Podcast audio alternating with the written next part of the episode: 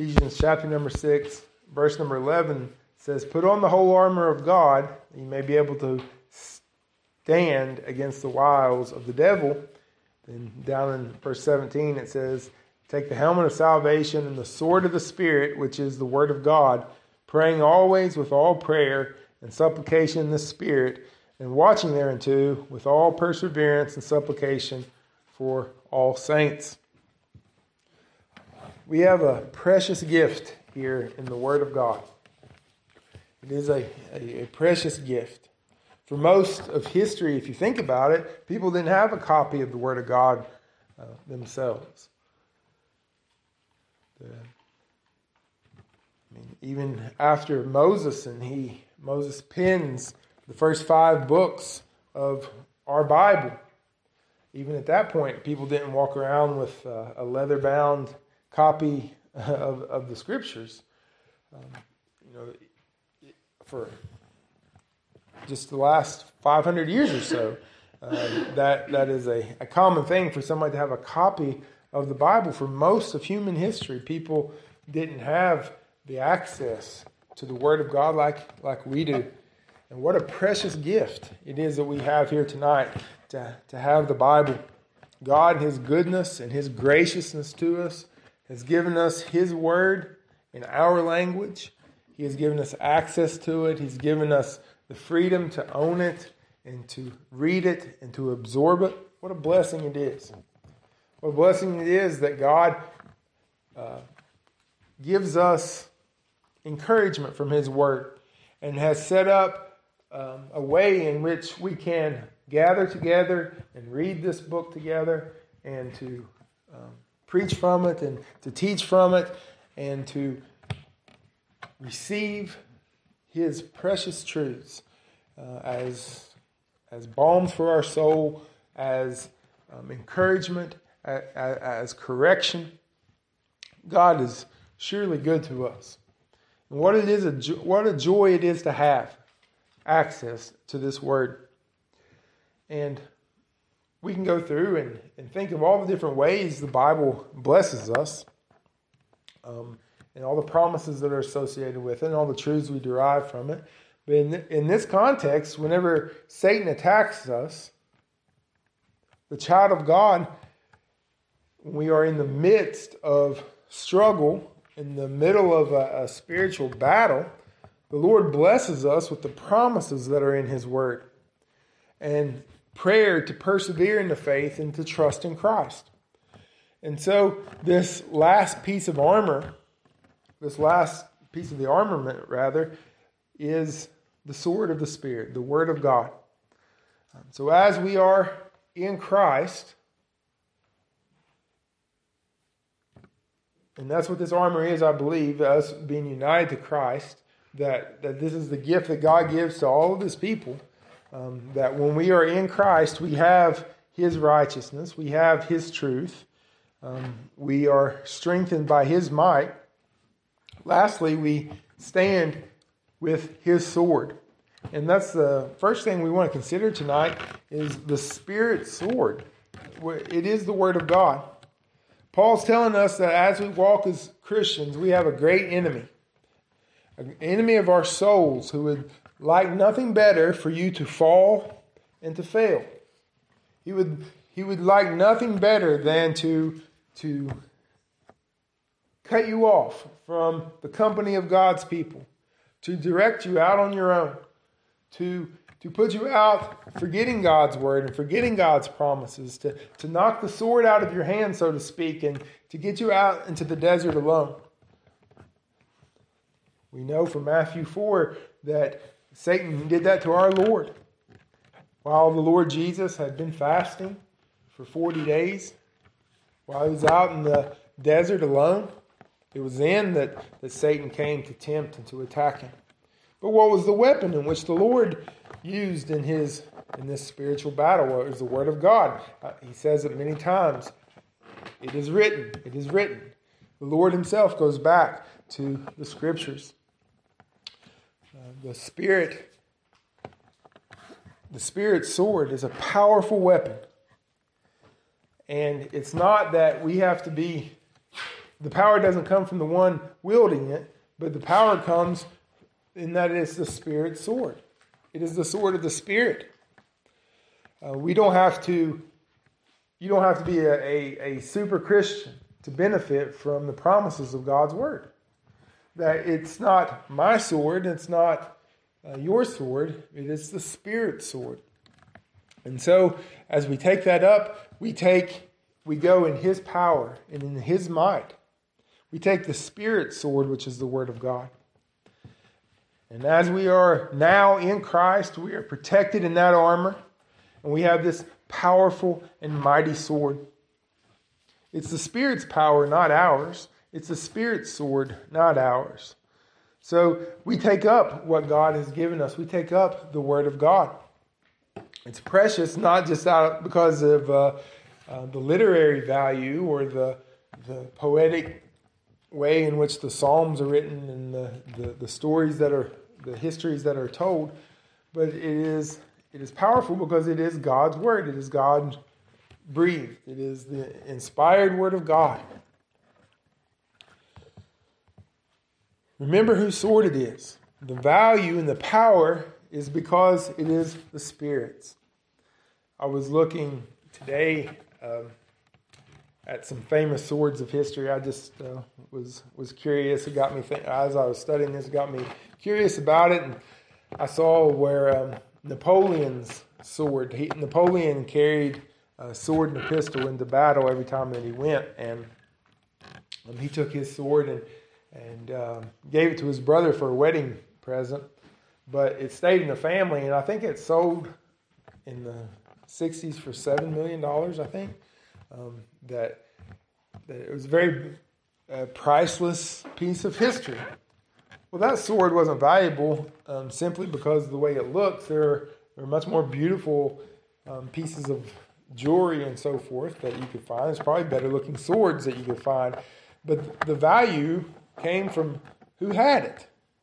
The value was where it came from. Well, the, it's not that this book is is priceless because it's bonded leather, or uh, as the case in my Bible, or, or leather, you know, calf skin or goat skin or whatever the case may be. It is valuable because it is God's word, and it could be in a bound volume. It could be on your phone as you read it. It could be um, on the computer. It could be printed off on on printer paper. The value comes from who speaks the word, and the power comes from the fact that it is God's word. Think about the power um, that we find in the Word of God, in the Spirit's sword. And so we're going to look at several verses um, for the rest of the message. Think about the, the Spirit's power in regeneration. So in 1 Peter chapter 1, verse 23. Being born again, not of corruptible seed.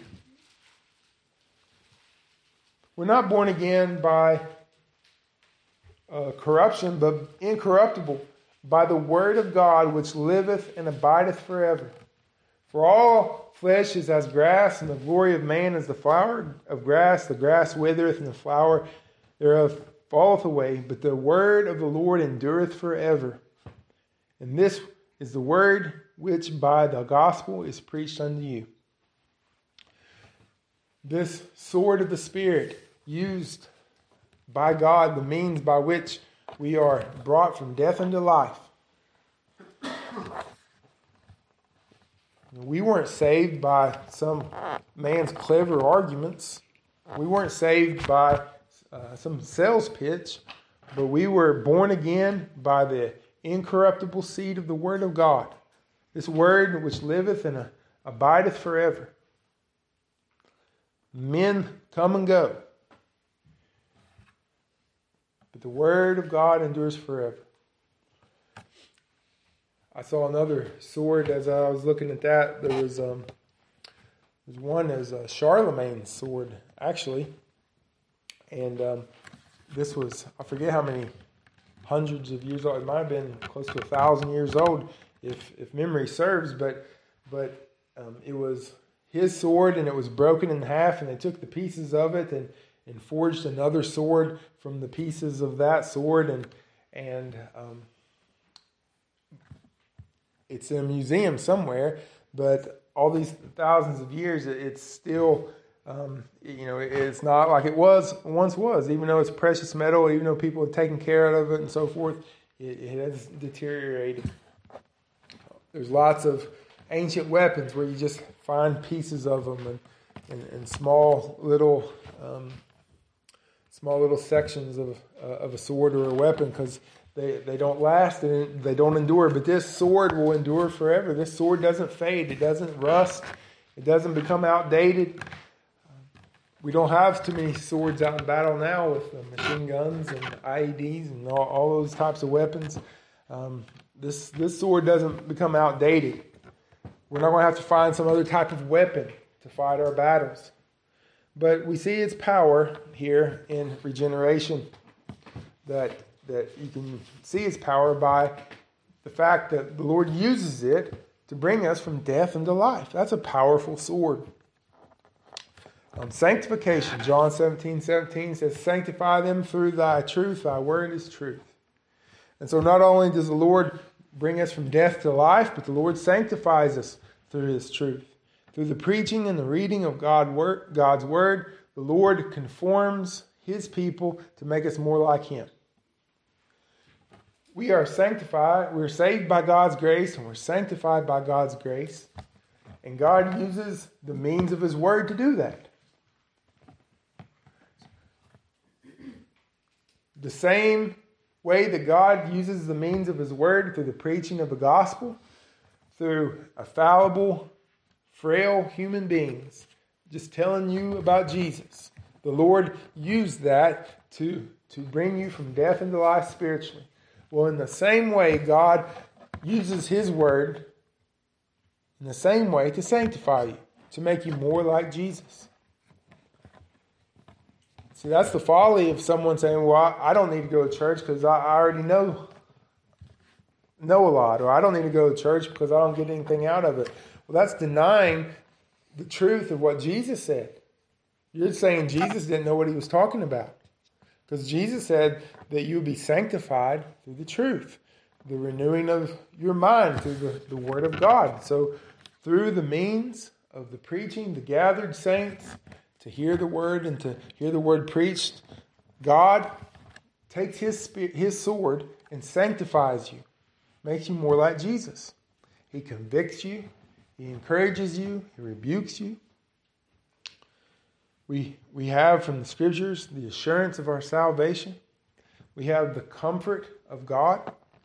So God does so much through His through His Word. Um, I'm just want to look at one in the in the avenue of comfort. So let's look at uh, Second Thessalonians chapter two.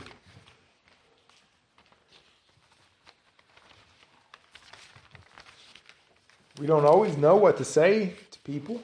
We don't always know how we can help. There's sometimes you just don't, there's nothing to say.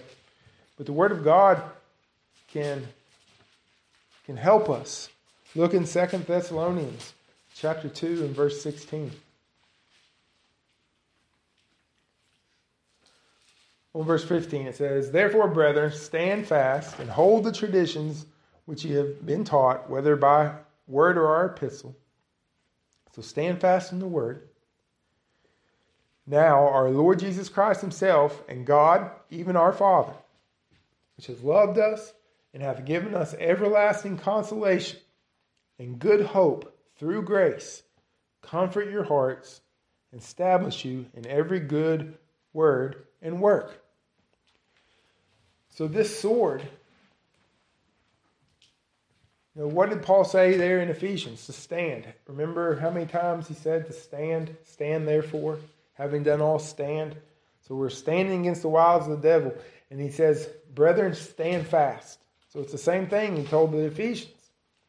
Hold the traditions that you've been taught. Hold to the, the doctrines. Hold to what Paul has taught. And hold the line. And now, our God, our blessed Father, our Lord Jesus Christ, who loved us, who's given us everlasting consolation, everlasting comfort, will comfort our hearts and establish us in the word and in the work. So, supernaturally, God comforts the hearts of his people. he establishes the hearts of his people through his word. This is the, the means by which the Lord has, has chosen to, to strengthen us. This is the way that God um, has ordained that He would bless His people. To, to gather together and to, to hear the word and to, to have the word um, renewed in our minds, to, to hear those uh, good promises of God over and over and over again. Why do we have to hear these things over and over again? So our hearts will be established because we'll forget. Because um, we need our hearts to be comforted. Because we're prone to become discouraged. We need consolation because of the world which we live in. We need hope because of the sinful world that we live in. We need grace because of the, the, the, the flesh that we we have we have to live in, right? So the sword of the spirit here is for our good, and God uses his sword in our lives to make us stronger. So in one way, the sword works on us. On one way, having the sword uh, works in us a, a confidence and a, a courage and an assurance um, to to press on in the fight. C.S. Robinson told a story, he said, uh, of a mysterious sword which had in its construction a kind of its own life. It was put in the hand of a coward in order to work its cure. When he tried to run away from the battle, it kept him right there in the front of the battle.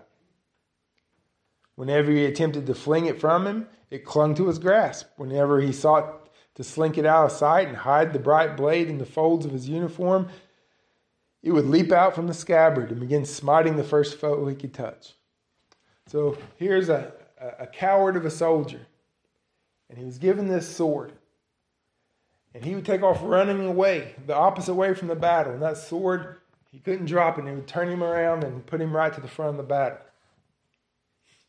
He'd throw it away, and it'd come right back into his hand. He'd try to hide it and it would just pop right back out. So, so every which way he would maneuver, it took him right to the heat of the battle. Well, by and by, he learned to put confidence in it. And he learned that he could never be beaten so as long as that sword was in his hand. Well, such a weapon is this sword of the Spirit, which is the Word of God. It will of itself fight, of itself conquer, and in the end defend and deliver every brave man who trusts it. Power is not in ourselves, but the power is in the Word. So we don't have to have confidence in our ability, but we have confidence, confidence in the Word. The, the very fact that we, we take in what God says and, and, and cling to the promises, the true, revealed teaching of God's word, not how we might want to twist it, but what God has really said, well, that, that in itself empowers us and, and strengthens us and, and, works in us a good work. It sanctifies us. So the fact that it is the Spirit sword should, should bless our souls tonight. Now, this is a tried and true sword. It's tried and true. There are many, there are many weapons that uh, many weapons that weren't tried before they went to battle. Um, I used to work for a guy. He he fought. He was in the army or Marines. One I can't remember, but he said that he was one that tested the uh, M16 or a version of it, and uh, they told him to go out there and just start shooting it. Well, he just went out and and started shooting, and um, he didn't he didn't realize that you're supposed to shoot it in bursts, and they may not have realized either since he was he was testing it hadn't been battle proven, and he said he just pulled the trigger and just started shooting, and um, he said that he noticed that the barrel um, started getting red, and um, he said that uh, if he had shot much longer, he, he might have melted the, the end of the barrel. He said it had gotten so hot. So he didn't realize that he, he had to to shoot it and burst. And said he'd been in bad shape if he had taken that out to fight and just um, ruined his, his weapon. So it, it hadn't been tested yet, it hadn't been proven. Well, this is a tried and true sword. You might think, well, can I have confidence in this sword? Can I have can I go and, and talk to people about the Word of God and and have confidence that it won't be defeated, it won't be thwarted? Well, men and women have held and proven and tested this sword for thousands of years. Men and women down through history have lived by this sword and they have died by this sword and they have, they have held it and they have held fast to it. You can read through the history in the Bible of people who dedicated their lives to the promises of God. Abraham packed up everything that he, that he knew and, and left his family on the promise of God. Abraham trusted God and lived by the promises of God. David trusted God, lived by the promises of God, and, and directed his life according to what God said. He had confidence to go and to fight the Philistine because he knew what God had done and he trusted in his word and he trusted in his promises. Elijah had the confidence to pray that it would not rain for, for upon Israel. Why? Because the promises of God had said that if they forsook him, that he would he would stop up the heavens. He could pray such bold prayers that it would stop raining because he trusted in the promises of God. On through the scriptures, we can we can see how men and women picked up the sword and they went to battle, went to war uh, for the Lord trusting and proving his promises to be sure. There's men and women through history. You can go back and read of Baptist history and, and history of just the Christians in this in this uh, in our history that that trusted their lives and their souls uh, to the Word of God, and God never failed them.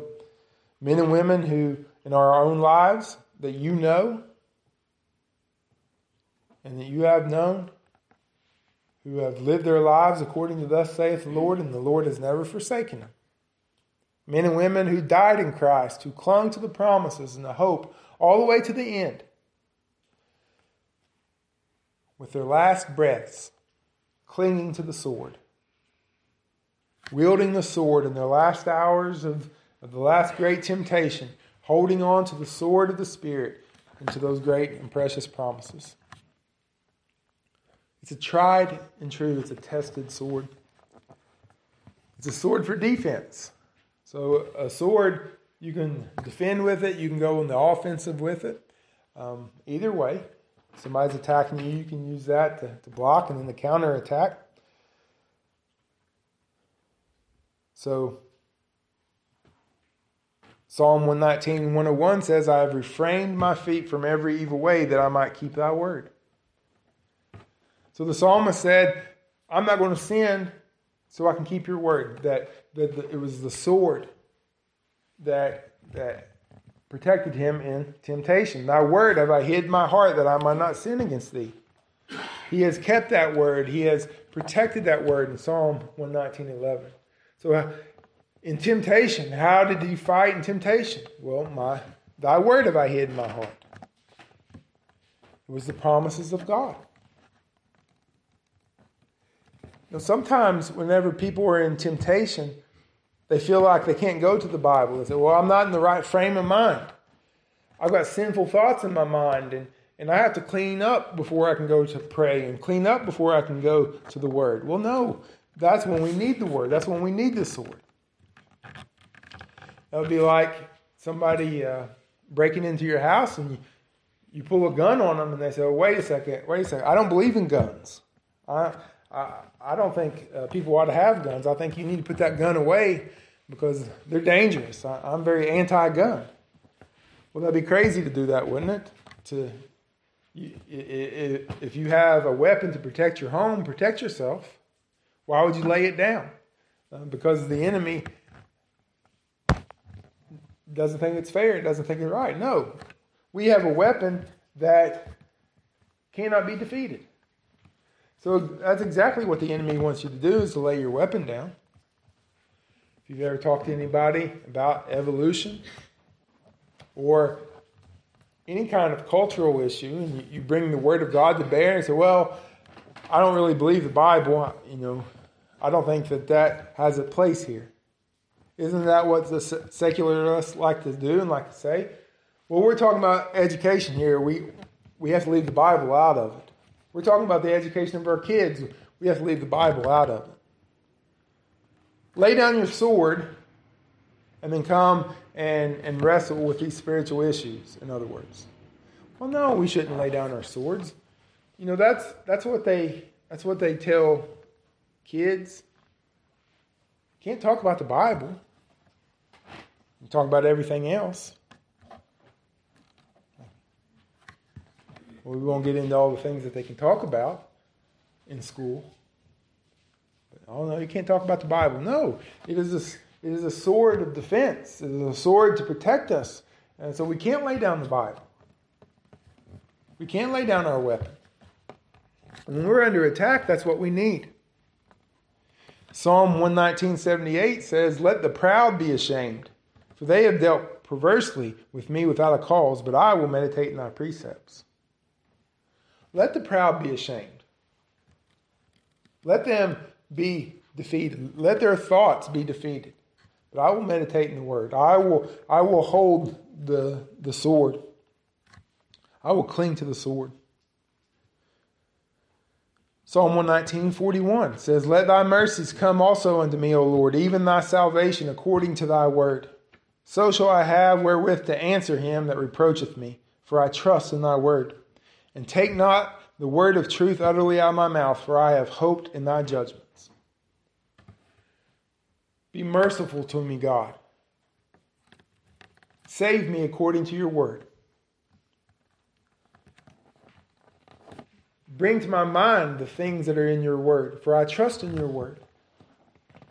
Don't take the word out of my mouth, for I have hoped in thy word and in thy judgment. So when the psalmist was under attack, he prayed for mercy, he prayed for grace, and he said, Help me hang on to the sword. Help me, help me to hold it up. Help me to, to stand fast in your promises. When we're in affliction, Psalm 119.50, This is my comfort in my affliction, for thy word hath quickened me. When there's doubts, remember the word unto thy servant upon which thou hast caused me to hope. Psalm 119, 49. So when we're attacked spiritually, it is the promises of God, it is the word of God that is our defense to help us remember what God has done. Thomas Brooks has some, um, his book, uh, Precious Remedies Against Satan's Devices, I think that's what it's called. But he had some, some helps in times of temptation. And I, I wrote some of these down. One of them was to remember, he said, Satan will have us to remember sin more than the Savior. And so, what he meant by that was whenever we sin, see, that's where our doubts come from, and that's where many of our spiritual afflictions come from, is because of our own sin. And so, what Satan would have us to do is to lay down the sword and look inside and think about our sin more than the Savior. One man, um, I think it was Robert Murray M'Cheyne, said that for every one look at self, you got to take 10 looks to Christ. There could be a morbid introspection where we're all the time looking inward and looking at our sins and you know it's good to confess our sins. It's good to repent of our sins but but if you're just always looking inward and never looking to Christ then then you're remembering your sin more than your savior. Pick up the sword and read of justification by faith.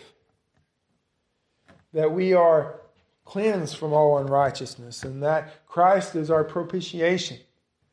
Remember who Jesus is and what he has done for you. Remember that you, when you were saved, that you were free from the condemnation of the law. So that's one way when Satan has us to look at our own sins more than the Savior, to pick up the sword and, and, and look to Jesus. Doubts of salvation. You might doubt that God's working in you. We'll pick up the sword. Read how you were saved. You have doubts of salvation. And you, and you say, well, I'm looking at my the fruit of my life. And, and you start inspecting fruit and you start um, looking inwardly and, and, and saying, well, I'm not doing what this Christian's doing, or I'm not doing what this person in history is doing. And you look at other people and you look at yourself and you look at your sins and you look at your works and, and, you, and you start to doubt. Well, pick up the sword and read how you were saved. How are you saved? By your works? Are you saved by being better than other people? The, the sword says on the hilt, by grace through faith, not by works, lest any man should boast. Pick up the sword and look and read how you were saved. How does God save people? Well, he saves them by grace. And how does He keep us? Well, He keeps us by grace. The ground of our assurance is in the objective work of the Lord Jesus Christ. That's the ground of our uh, assurance. So we are comforted when we remember what Jesus did for us. That He died for us and He saves us by grace. Because we, we're never going to be able to keep the law, ever. But we don't have to because He kept it for us. In Acts chapter 11, verse 23, um, Barnabas came to Antioch, and when he had seen the grace of God, was glad and exhorted them all that with purpose of heart they would cleave unto the Lord. So there was a bunch of people saved in Antioch, and, and the church at Jerusalem sent Barnabas to go because they heard the tidings. And so um, he went to Antioch to, to sort of see what was going on, and he saw the grace of God. So Barnabas saw the grace of God at work. Were these people perfect? No, they weren't perfect. They, the Lord had just saved. them. Were they? What, what did he see? He saw God's grace. And then what did he tell them to do? Cleave unto the Lord. Look to Jesus and cleave into Jesus. Cleave unto the Lord. Trust in him. That was the that it says in verse 24, he was a good man, full of the Holy Ghost and of faith. And then much people were added to the Lord. So here's a, a wise man, a loving man, a, a spirit filled man, a man of great faith. And what did he preach? Cling to Jesus. Look to Jesus. That is the ground of our salvation. He is the object of our faith the grounding of our salvation and the ground of our assurance in the, the work of Christ. Brooks went on to say in his book the, the Lord defines faith to be coming to God in Christ, and often to a resting, staying, rolling of the soul upon Christ. So the Lord defines what faith is, and that is trusting in what God has done for us through the Lord Jesus Christ. So, when the child of God doubts, what, what are we tempted to do? Well, we're tempted to go and, and to look within. Right? So, you doubt your salvation, you start looking within. Well, maybe I'm not doing enough, or maybe this, or maybe that. And you start looking within. Well, where is the grounds of our assurance? Is it within? Are you saved? Are you saved by yourself? Are you saved by your works? Are you saved by faith? You're saved by grace through faith. So, where would our assurance be? Now, the Bible does say that your, your assurance can wane if you um, are living in sin. Second Peter 1 tells us that. Because you, you for, and that happens though because you you stop looking at Jesus. And so, yes, your assurance can wane to the, to the point where you're doubting. But the answer is not to, to, to pull yourself up, but to look to Christ.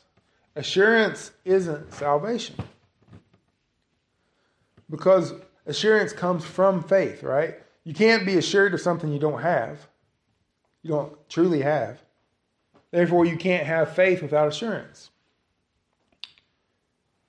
Or you can't have assurance without faith. So um, you can't be saved you can't have you can't be saved by your assurance, in other words. Right? So if you're going to be assured that you're saved, there has to be faith first. So we are not saved by our assurance.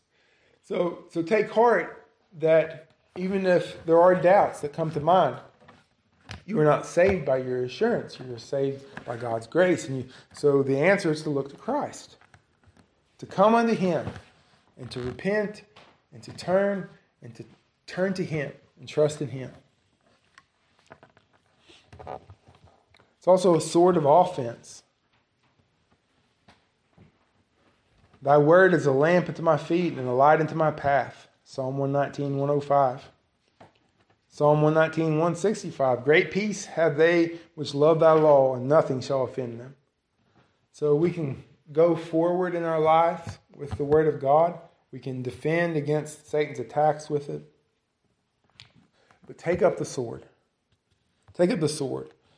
It will cut through heresies, it will exhort and convince. Jesus said in Mark 12, Have you not read? Right? People came to ask him questions. Said, you don't know the scriptures. You wouldn't ask me these questions if you knew the scriptures. Um, Titus 1 9, Paul told Titus to to, to preach the word, to know sound doctrine, to, to defeat and convince the gainsayers, to exhort God's people. Take up the sword as it will reveal the thoughts and the intents of the heart. It will slice to pieces worldly wisdom. It will cut down the idols of this world. The sword can lop off the head of doubt can strike through heretical teachings. This is the sword that we have. This is our weapon. Uh, David was a mighty king and he had a powerful band of elite soldiers. And the Bible calls them David's mighty men. You read about them in 2 Samuel 23. And one of them was Eleazar. Um, and Eleazar fought um, against the Philistines and it says that he arose and smote the Philistines until his hand was weary, and his hand clave into the sword. And the Lord wrought a great victory that day, and the people returned after him only to spoil. So Eleazar fought, and he fought a great, mighty victory. And he fought till his hand started to cramp. And he fought until his, his his hand had cramped up so much that he couldn't drop the sword. He couldn't open his fingers um, and, and, release the sword. It, it had become part of him. That's the way you and I ought to be with God's word. That we have to cling to the promises of God with such, with all that we have, to cleave unto Him until the the hand, our hands so to speak, cramp up and, and we can't drop it. We couldn't drop it even if we wanted to. To, to hold on to God's promises, hold fast to Christ, hold fast to His Word. And I read the, the last verse about prayer. That we're to praying always with all prayer and supplication in the Spirit. These things go hand in hand. The, like I said, it's not an internet, inter, intellectual exercise, but it's the sword of the Spirit. And so, with this spiritual book, we need to take it with prayer, praying that the Lord would bless us, praying that the Lord would sanctify us, praying that the Lord would, would open our eyes to the law that we may see the wonderful, wonderful things in the law, that we can continue and watch in prayer um, that we can pray for the Spirit's guidance, take the sword of the Spirit and pray in the Spirit, not just for ourselves, but for one another. The armor of God, in, in closing here, the armor of God is not for Lone Ranger Christians. It's not for knights in shining armor who would ride out to do battle on their own and, and St. George's slaying the dragons by themselves. The armor of God, in the context of Ephesians, where was written to Christians in the local church. Ephesians chapter 4 is all about the church and, and dwelling one another, dwelling together in the church.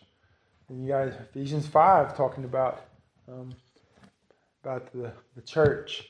And then Ephesians 6, I don't think he just talks about something else, but I believe that through the context of the whole book, he's talking about the, uh, the church, uh, that we're saved and then we're, we're blessed, and unto him be glory in the church, it says in Ephesians 3. So this armor is not for us just to, to for our own selves, but to protect one another, to bless one another, to encourage one another, to exhort one another. Ephesians chapter 4 talks about the pastor, teacher.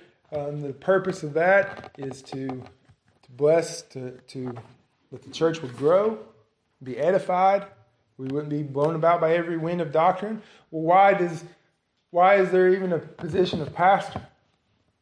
It'd be a pretty useless position if I was the only one over here. Um, during the pandemic, um, they asked me to. Somebody asked me to preach a uh, preach a, a, conference on the internet, and uh, it was just me and I was sitting in the kitchen and had Crystal's phone sitting up there, and I was just looking at that phone. I felt silly. There wasn't anybody there. There wasn't anybody in the in the room, I, and I had no idea if anybody was watching or not. Was talking to myself. I felt like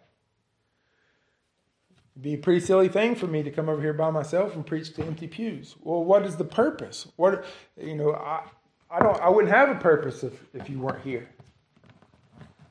It, it is for your benefit. So God had God blesses me in the study of the Word for for your benefit, for for your good. The sword is wielded tonight for your benefit, for your good. And so, whenever you read your Bible, it is for the good of others. And, and it, when we take up the armor, it is to, to, to come together as one another and fight for one another and to, to lift one another up and to bear one another's burdens and to love one another. To pray for one another because that's what Paul says there. He says, Pray for me. Pray for me as I go preach. Pray for me as a minister. So, remember the, the, the, context of that armor of God. It is for us as individuals, but it is for us as individuals to, to love and to serve our Lord and to love one another. Don't think of the armor of God as a solo mission, but a gift and resource uh, and, and, the grace of the Lord Jesus Christ being in Him and living uh, with His people for God's glory and the good of one another. May the Lord bless the preaching of His word tonight. And I pray that the Lord has blessed you in this house.